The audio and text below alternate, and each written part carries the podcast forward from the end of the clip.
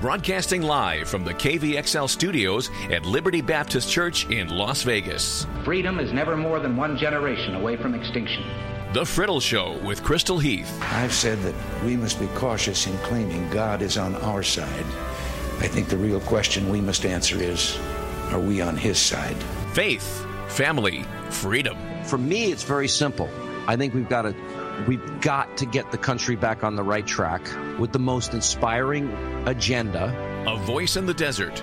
Now, here's Crystal Heath. Hello, everybody. Happy Thursday, one and all. Thanks for being here. I'm Crystal Heath. This is the Friddle Show on KVXL 101.1 FM, Experience Liberty Radio, coming to you from Liberty Baptist Church on Rainbow and Lake Mead. If you'd like to join us Sunday morning, our services are at 9:30 and 11:15. You can be part of the program by emailing radio at experienceliberty.com or calling 702 647 4522. And of course, if you would like to, you can tweet me.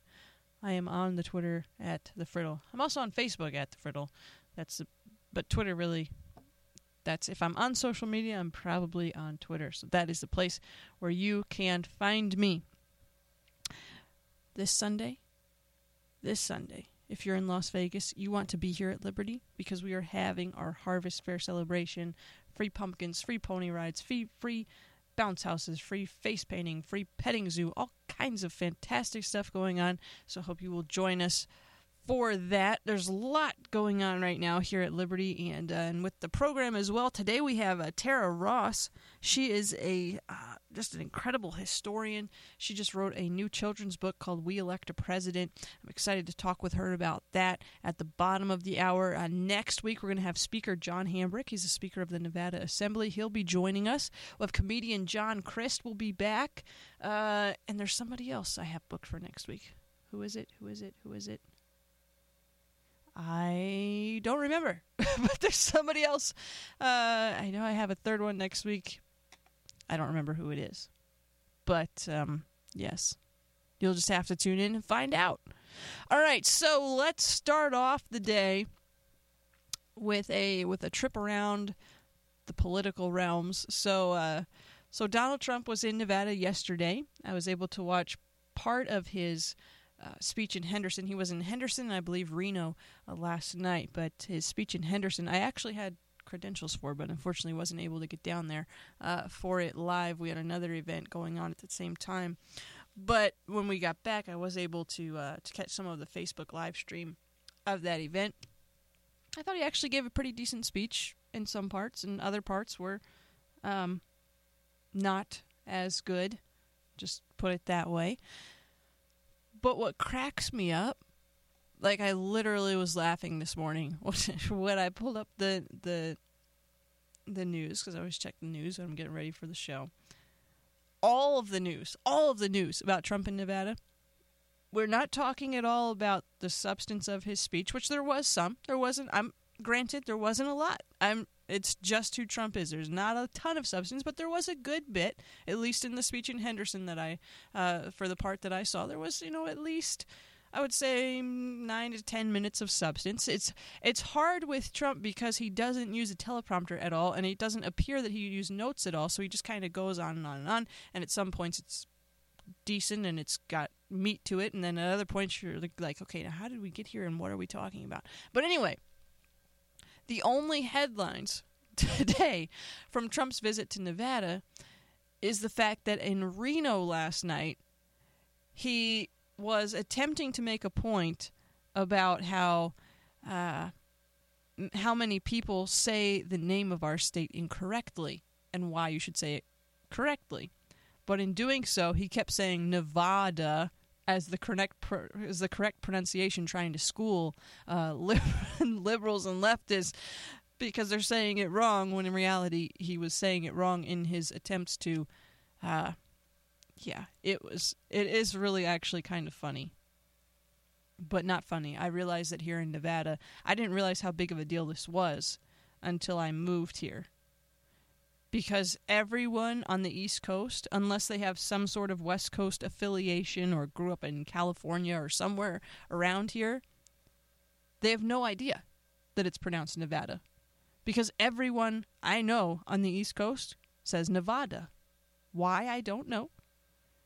It's just the way it is. But then again, hey, there's the the county in Pennsylvania where all the Amish are is Lancaster. And here in Nevada, you probably say Lancaster because of that place in California. So, you know, different people pronounce things different ways. But Nevadans are very um, sensitive about this issue. Uh, so, so, so he's trying to show off and demonstrate that he knows the correct pronunciation, whereas others don't. So he says this in Reno last night. He says heroin overdoses are surging and meth overdoses in Nevada. And he purposefully pronounced it slowly. And then he says it again Nevada. And you know what I said? I said, when I came out here, I said, nobody says it the other way. It has to be Nevada, right? And if you don't say it correctly, and it didn't happen to me, it happened to a friend of mine, he was killed for saying Nevada. Still waiting on the fact checker on if Trump has a friend that was actually killed for saying Nevada instead of Nevada. Uh, but it's just what's funny to me is one that he's trying to show off his pronunciation skills and fails. And two, that this is the only thing the media covers from both of his events in Nevada yesterday every headline, every top headline in Google is that Trump mispronounced the name of our state. I mean, really, these are the important issues in the world today. And uh, Senator Harry Reid was quick to inform the presidential candidate that that it was incorrect. Um, some sharp tweets from him, and uh, and then he blasted Trump for not taking a stance on uh, on Yucca, Yucca Mountain, Nevada, which is out about 90 miles outside of Las Vegas. It's our controversial waste depository, nuclear waste depository, which is what makes it controversial. So Trump was uh, he had an interview with KSNV here in Vegas, and uh, twice he was asked a question about the nuclear waste depository, and twice he avoided it. Uh, he said, I'm very friendly with this area. I have the hotel here. I will tell you I'm going to take a look at it because so many people here are talking about it. I'll take a look at it, and the next time you interview me, I'll have an answer. Trump said. He was asked a follow up about uh, concerns the repository would hurt tourism, and uh, to which he replied, Number one, is safety, and it is a little too close to major population, so I will take a look at it and I will have an opinion. I actually think that right there is one of the wisest things I've ever heard Donald Trump say. Because too often political candidates or really just anybody in general, we we pretend that we have an opinion about something that we really know absolutely nothing about. So I appreciate that rather than being the typical politician and spouting off some answer about something that you probably have never heard of before, that you say, you know what? I don't know. I'm going to look into it, and next time you talk to me here in Nevada, I'll have an answer. I think that's a great answer for a politician to give because look, we expect these people to that travel to all 50 states well they don't travel to all 50 states but you get what i'm saying everywhere they go they're supposed to know the answer to every single question and have an opinion on every single issue that's important to each and every one of us and the fact of the matter is if they are actually human that's impossible. They can't. I don't know everything about every issue in West Virginia right now. I don't know everything about every issue in in uh, Indiana right now. I in fact I have no idea what people in Indiana are most concerned about right now. Now, granted, I'm not running for president, and normally you would get briefed by your advisors going into that state, going into those interviews. Hey, these are their five top issues. These are the things they'll probably ask you about. But even then, like that's a lot of information. You got the whole country to cover. So I didn't think that was. I, I actually thought that was a good answer. Hey, I, I don't know, but I will look into it and I will find out. I think that's a great answer. It's better. I'd much rather have you say that than have you spout off something that doesn't make any sense related to the issue and then leave everyone scratching their heads going, uh, what?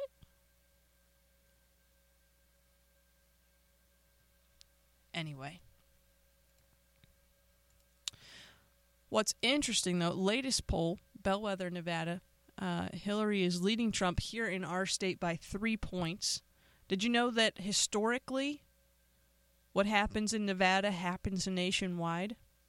Nevada has sided with the winner of the White House in all but one election cycle since 1948.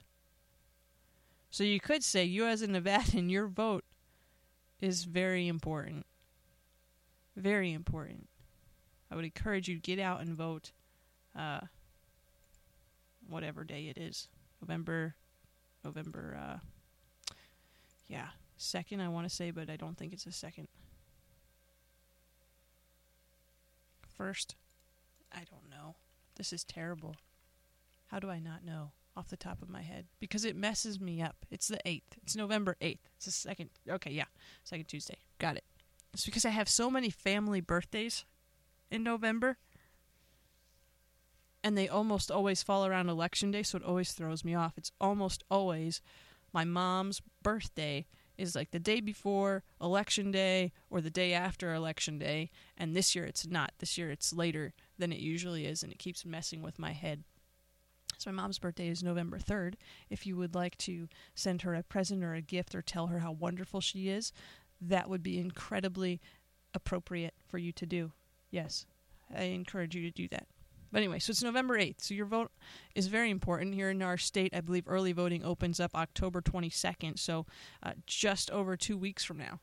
Two weeks left to make a decision and then get out and vote. Your vote is incredibly, incredibly important.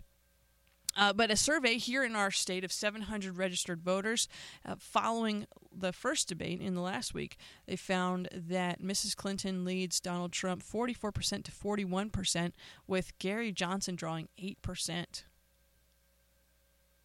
Interestingly,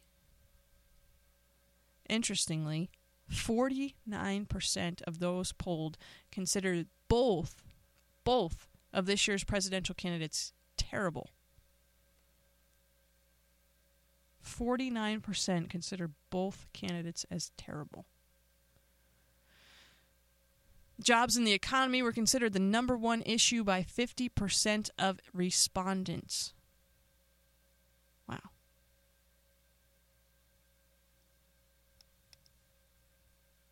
Among Clinton supporters, three out of five, or 60%, say they are voting more for her than against Mr. Trump. So it's not so much that they dislike Trump as that they like Clinton. However, among Trump supporters, 48% say they are voting against Mrs. Clinton as opposed to voting for Mr. Trump. That's well, yeah. I'm not even going to comment on that one. I think it, I think it speaks for itself, and I would agree with that statement. I think that polling data is probably fairly accurate. But polls change, polls fluctuate, and these will continue to change and fluctuate as well. But we're coming down to the wire, so make your decision. Uh, you know, last week everyone was talking about, and earlier this week uh, in the debate, Mr. Senator Kaine rather kept bringing up Donald Trump's taxes and how Donald Trump used this used his business to write off his taxes, and oh my goodness, it's so evil. How could you do that? Which I was surprised that Governor Pence. This was the one thing that I thought he left uh, the hanging fruit on was the fact, and actually I think he may have mentioned it in passing or mentioned it and then started getting talked over either by Senator Kaine or by the moderator. But the State Department, while Hillary Clinton was the boss, the State Department quote misplaced unquote six billion dollars so while everyone is freaking out about Mr. Trump writing off one mil, little less actually than one million dollars in business losses legally on his taxes, why why is no one talking about the fact that under Hillary Clinton, our State Department misplaced? They just lost six billion taxpayer dollars. I mean, you want to talk about budget cuts? I mean, that's there's six billion dollars right there. Maybe we don't need cuts as much as we just need to take better care of what uh, we've been given. Like you lost six billion dollars. How do you lose six billion dollars? I think you only lose $6 billion in a place where money doesn't really mean all that much to you. And I think the only point where you reach that money doesn't mean all that much to you is when that money is not yours. Because if I had $6 billion, if I had $6 million, it's $60. I'm pretty sure I'm going to know where that is almost all the time until I spend it.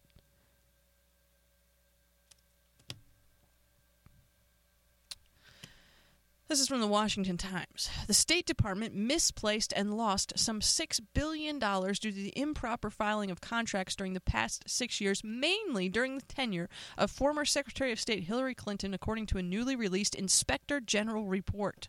The $6 billion in unaccounted fund poses, quote, a significant financial risk and demonstrates a lack of internal control over the department's contract actions, according to the report. And said that the, these missing funds could, quote, expose the department to substantial financial losses. You think so? You think $6 billion might be a significant financial loss? Of taxpayer dollars, by the way. It's not like the government is printing this money and then losing it. No, it's your money that the State Department lost under Hillary Clinton. Now, maybe you think that it's wise to give someone who mishandled $6 billion of your taxpayer money control of the entire country. Or, you know, maybe you think it's a bigger deal if someone writes off 916 million of their own money on their own taxes. Maybe that's a bigger issue to you. That's your prerogative. So really, you know, whatever happens to float your boat or sink it, either way, just vote before November 8th or on November 8th if you're here in Nevada. But fascinating enough, by the way, fascinating enough is the fact that we now know uh, that the Trump return tax return write off scandal, his his write off of uh, his net operating loss. You know, Hillary's camp has been pushing that.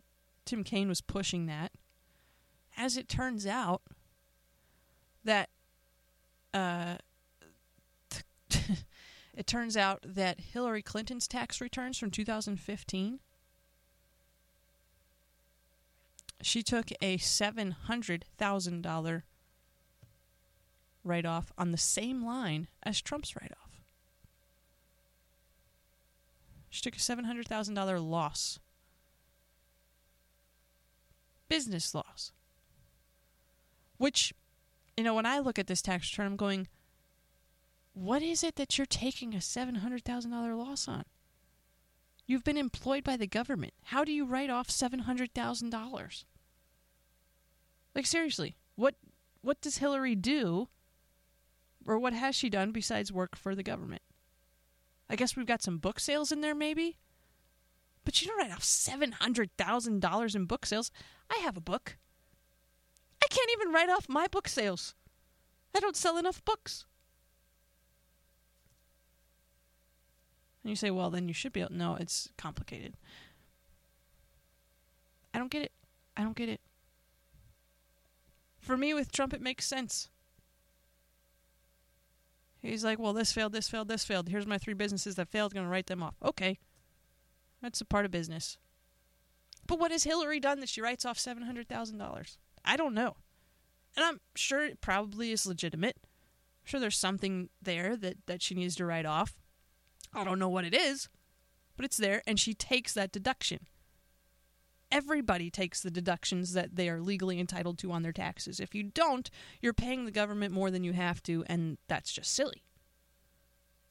So Hillary took the same deduction that Trump took. Okay, no big deal. Let's all move on with our lives and be happy because we can. Seriously, though, you need to know about these candidates. You need to educate yourself on these candidates. You need to make a decision that uh, you believe is best for yourself, that your conscience can live with, Make a decision to vote for someone that you believe will do what is best for your children and grandchildren, and that you believe will do what is best for this country as a whole, and not just at the top of the ticket. You know, we, talk so much about the presidential race that I think sometimes we forget, but there are many, many, many, many down ballot races and good people running for a variety of offices, and they need your support. We have congressional offices if good congressmen that, that, need you to show up and vote for them. We have a Senate race this year here in Nevada. You need to show up and vote in the Senate race. You have local races. Your assemblymen and assemblywomen are running for office. It's a huge year for Nevada and Nevadans. So be sure to get out and vote. You need to, by the way, you need to be registered to vote uh, if you are planning to register by a paper application, that needs to be turned in no later than this Saturday. You can still go online and register up until the 18th. If you have a Nevada a Nevada driver's license, you can register online uh, for about another week and a half. But make sure that you get registered so that you can vote. Early voting starts October 22nd. Election day is, of course, then November 8th. So, don't sit this one out. I'm not going to tell you who to vote for. We couldn't even if we wanted to. But just vote. Okay? Today's programming is brought to you by Krispy Kreme Donuts fundraising opportunities. Krispy Kreme fundraisers are available year round and they can take place over one to two days or one to two weeks. If your educational, religious, community, or charitable cause is looking for a fun way to meet your financial goals, Krispy Kreme can help. Krispy Kreme provides free fundraising materials for your use, and you can visit krispykreme.com slash fundraising or your local Krispy Kreme to learn more. Our thanks to Krispy Kreme for their support of KVXL programming. All right, we're going to take a break. Let's go with Chris Tomlin, Whom Shall I Fear? And we'll be back in just a minute with Tara Ross to talk about our electoral college and her new children's book, We Elect a President. Stay with us. And welcome back. You're listening to The Friddle Show on KVXL 101.1 FM here in Las Vegas. Today we have Tara Ross is joining us. Tara is a mother, a wife. She's a writer. She's written several books, including Enlightened Democracy, and one that I'm holding in my hand right now. We're going to give it away tomorrow. It's called We Elect a President The Story of Our, our Electoral College. It's a children's book about the Electoral College, and I saw this. Uh, someone in my Facebook feed shared it a few days ago, and I was like, that's fantastic. Someone's written a kid's book about the Electoral College. I have to get to know this person. So Tara is here. Tara, thank you for joining us.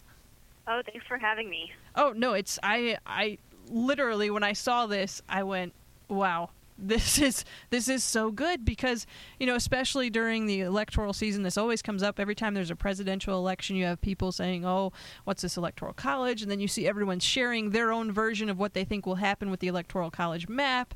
And then people are like well what about the popular vote? Shouldn't that be the only thing? So i saw this. I thought what a great idea. Somebody writes a kids book about this. And then I went to your website and I found all this incredible information you have. You go through five myths about the Electoral College on your website. Uh, so if you don't mind, I'd, I'd, like to start there because I, I found your article, Eliminating the Electoral College Will Make It Harder to Steal Elections. You call that an Electoral College myth, and I've heard it over and over again this year. So so talk about that. Is it true that if we would eliminate the well, maybe we better back up. Maybe we better talk about what the electoral college actually is first. So explain to us what the electoral college is and then we'll get into these myths and talk about the book. Sure. Well, when you go to the polls on election day, it looks like you are voting for a presidential candidate. Yes. You actually are not. You are voting for a slate of electors you're mm-hmm. voting for either a Republican slate of electors, a Democratic slate of electors, or a third party slate of electors. And I think it's important for people to know these are actually different sets of people. You're not expecting you're not voting for a Democrat and expecting them to go vote for a Republican in the Electoral College. It's, these are literally different groups of people who have agreed to rep- represent your state based on who wins the election. And so there are. I'm sorry. Yeah, no, go ahead. There are 51 of these elections all over the country. That's because we have 50 states plus Washington, D.C. Sure. These are totally separate election processes to elect your electors. Now, these 538 people in total that are elected on election day will go to a completely different election in December. The media will almost completely ignore it. Yeah. if it's a normal election year. Right. And those 538 people cast votes on behalf of your state, and it takes a majority of those electors to win the election. If nobody gets a majority, there's actually another step to the to the election that could happen. It's it's been a while since we've used that, but if nobody got a majority, we would go to the House of Representatives and have an election there. Right. So you, you mentioned that there's 538 electors. Um, who who are these people and why? You know, we, we look at these maps and we see, oh well, California gets this many votes in the Electoral College, Pennsylvania gets this many, Nevada, where we are, I think we have either six or eight. I'm not sure. Uh, How how is that determined? Why do some states have you know 50 and others get three or four? So you have the same number of electors as you have representatives in Congress. I'm from Texas. We have 38, um, 38 electors. That's because we have 36 congressmen and two senators. So there is an element of, of your allocate your electoral allocation that has to do with population, but everybody gets two electors just for being a state because Sure. you've got two senators just for being a state. So so that was really a result of the same compromise that produced our Congress um, as the founders were trying to figure out how to balance things between the, the small and the big states. Okay, and that that actually leads into where where I was hoping to go next here is that you know every state does matter. Some people will say, well, it doesn't matter. The candidates don't come visit us. We don't matter. We get ignored. Why is that not true? You mentioned that every state gets two no matter what, but why is it that every state does actually matter? It's not just these swing states or the states where you might see the presidential candidates popping up all the time during an, a presidential season. Well, there's a couple of things. One is if you go look at the history of our presidential elections, the identity of safe and swing states changes all the time. I hmm. mean, this is not something that's just static, set in stone, it never changes. You know, even California used to vote Republican all the time. They voted for George H.W. Bush. I mean, Wow, so yeah. it's it's it's it, this is this is something that changes. It's it's not permanent. People, if if you think about the 2000 election, um, George Bush, everybody remembers that he won Florida because there was a big fight about Florida. Right. But what people don't remember is that he won West Virginia, and that was a big deal because West Virginia then was a safe blue state. Huh. Al Gore had, and the Democratic Party had not been paying enough attention to that state, and so you know what? The, the state's flipped. And if he had not flipped that that blue state to red, George Bush would would have lost, and Florida would have been irrelevant. So you know these are things that change more often than we give them credit for. Number Sure. one, but number two, I would say, look, the safe states are not unimportant. They have made up their mind early in the process. Mm. That's all. I mean, California has made up its mind based on, I don't know, climate change issues or Obamacare or whatever all the things are that have been happening for the past four to eight years. They've just already made up their minds to some degree, and and you know that's the way these things work. Again, if if the party ignores them for too long in, in its governance, then it'll become like West Virginia, which flipped over environmental issues, by the way. But it will become like West Virginia, and it will it will change its mind and it will do something different. Yeah. And you mentioned Florida in the 2000 election. Obviously, as you said, everyone remembers that because there was the hanging Chad controversy and everything was about Florida at the time. And that, I think, is really when many people, at least in, in my generation, our generation, started to look at this idea of the Electoral College and really try to figure out why we have this, why we don't just have it be a, a popular vote. So, answer that question if you would. Why is it not, okay, you got the most votes across the country, you win? Why did our founders decide, no, that's not how we're going to do it? We're going to have this Electoral College in place? Well, uh, the Electoral College, as with many other aspects of our Constitution, came about because our founders had studied their history. Mm. And our founders knew that if they created a pure, simple democracy in which, you know, 51% ruled the other 49% all the time without question, no matter what, like Yeah. that's a really dangerous situation. Sure. It's- it's- governments that are like that implode. And the reason they implode is because they, they become subject to mob rule or emotional rule. Um, you know, it's it's you can imagine in the wake of 9/11 and fear, anger, outrage, a majority or even a plurality of the country could do anything to the rest of the country, with regardless of, of what it was. And the founders realized, you know, this is not a safe situation for large minority groups, and of course they were especially worried about the small states.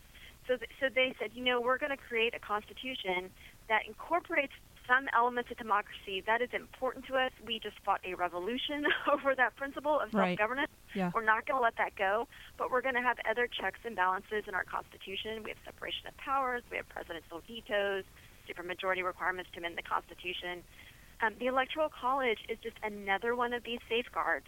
And as it works today, it really makes sure that our presidential candidates have to build a national coalition, build that spans different states, different regions, different kinds of industries. And you know, I think um, if we want kind of an example in our modern day life of why this is working, we can look no further than the Republican primaries this year, which, whether you liked the outcome or not, I'm not arguing about the outcome. The process was ugly. The Yeah. process was divisive. The process, there was nothing in that process to make people come together, work together, Sure. focus on their similarities, any of that stuff.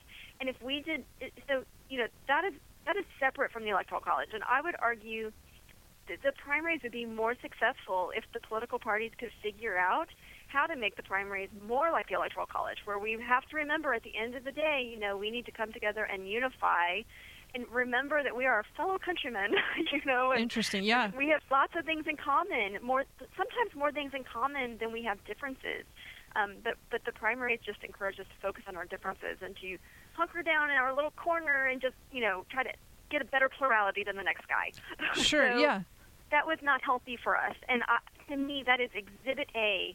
Those primaries were Exhibit A on why we need to never get rid of the Electoral College because we do not want our general election to look like those primaries looked this year. Sure, sure. And what's ironic to me is that many of the people that I hear that complain about, well, our state, the candidates never come and see us, or, or you know, if we could get rid of the electoral college, then my vote would count more.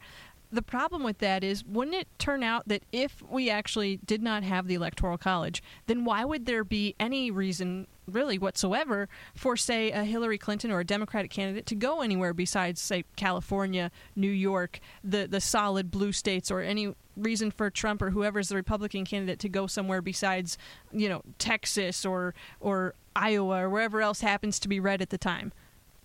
Right. I mean, why would you? It's just it's pure math, right? If you Yeah. could go get 4,000 votes in Los Angeles, where there's also like probably 4 million more people that would go your way, Sure. why would you go to some little town in Wyoming that has 4,000 people? It doesn't make any sense. It's just it, it makes more sense to go not just to the big states, by the way, but the big urban areas. Mm. So, you know, even in New York, in New York, you'll hear people complain about the big Democratic urban areas outvoting the Republican, um, less densely populated areas in New York, and and they complain about that. I mean, just if you're going to take that dynamic and move it so that it's a nationwide dynamic instead of an occasional local frustration, like I think that would be a really bad thing. Right, right. Yeah, and then you see the same thing happen in Pennsylvania everywhere where I'm originally Right. from is you have the the urban areas of Philadelphia and Pittsburgh and then you have pretty much the entire rest of the state that uh, Right. that votes differently every election and that really drives what happens in the state. But Okay, let's get back to to where I started, way ahead of myself, obviously, uh, with this article you wrote about how eliminating the electoral college. It's a myth that if we got rid of it, it would make it harder to steal elections. That's something that we have seen, obviously, in 2000 with the with the Florida and the voting mess there. But then it's become a more prevalent theme as we go by, as we talk about voter fraud, as people talk about, oh well, if I lose, it's going to be because they stole the election, and you know one way they did that is through the electoral college. So, to explain to us why that is a myth. Why would getting rid of the electoral college actually, uh, um, how eliminating the electoral college, making it harder to steal elections, is not true? So, you know, I'm not going to argue that it's impossible to steal elections because Sure. we live in a perfect world and there are bad people and, and all this sort of stuff. But Right. we'll argue is that you can make it harder. Okay, so right now, if you want to steal an election, you need a couple of things going your way. First of all, you need the national election to be close enough, the national electoral college count, not the popular vote, but the electoral college count to be close enough that swinging just one or two states will make a difference. Mm. Uh, and you also need those states to be close. You know, it doesn't do any good if, like, if somebody wins Ohio by 10 points, you know, and Right. Ohio is the one state you need to flip. Well, too bad. It's not going to, you know, it's just not going to do you any good. So you need both of those things going. Those things have to both be close at the same time. Then the other thing you need going for you is you need to be able to predict in advance where to steal that vote. Um, and by the way, if you can predict it or think you can predict it, then probably everybody else in the country has figured it out too, right? so think Ohio 2004. Everybody was very, very worried. Well, I knew plenty of lawyer friends and there were poll watchers, uh, all descending upon that state, watching it, right? So it's it's um, again, I'm not claiming claiming it's impossible, but you've made a situation where it's as hard as possible. You need a couple of things to line up for you, and then you need and then you have to steal the election while everybody is watching you do it. Right.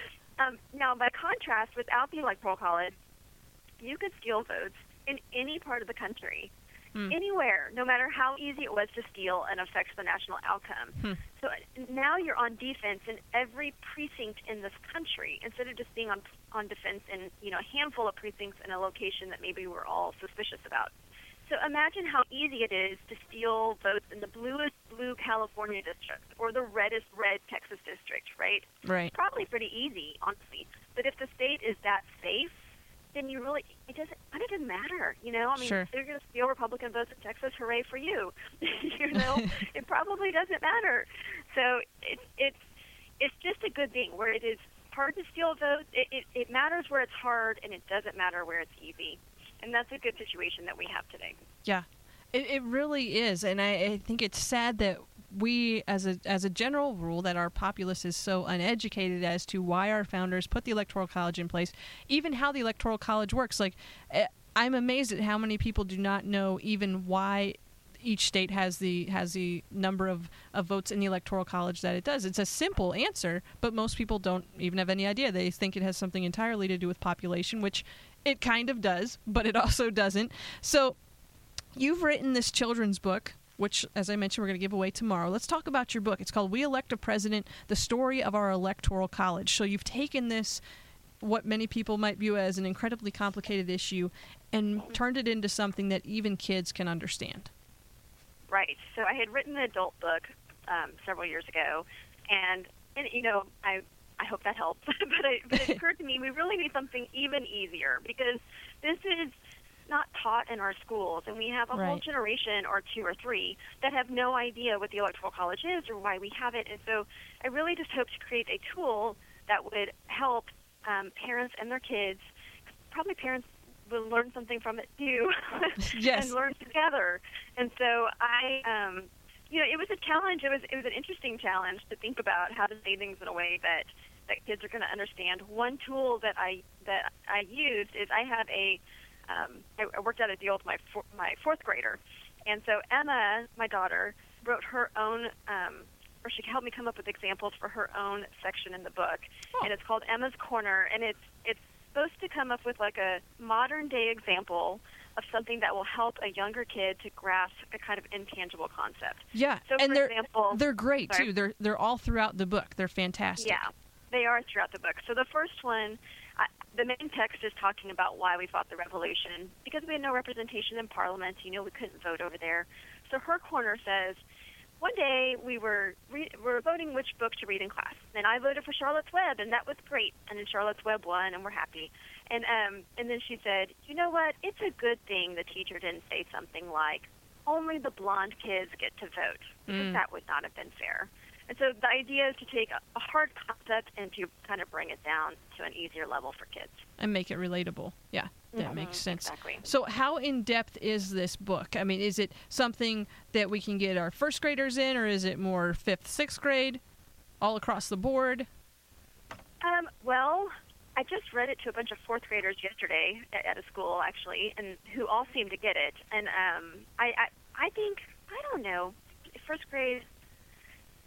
I think I think you could start off there. They're probably not going to get everything because it, look, it, it is kind of hard underneath it all, right? Yeah, but, yeah. But, um, but I think somewhere around second or third grade, you can start in with it, and I think it's fine. Yeah, I would say for sure. I haven't read all of it yet, uh, but I do have it on my desk. I've been flipping through it throughout the day, and it really, I, it's it's a great book. I think you know, you. depending on your child and how old they are, they may or may not be able to grasp all of the concepts, but I think it's a great starting point, even for the kids that may be younger. It's a great way to just platform and, uh, and springboard into a discussion about our electoral process and why we have it, why it is the way it is.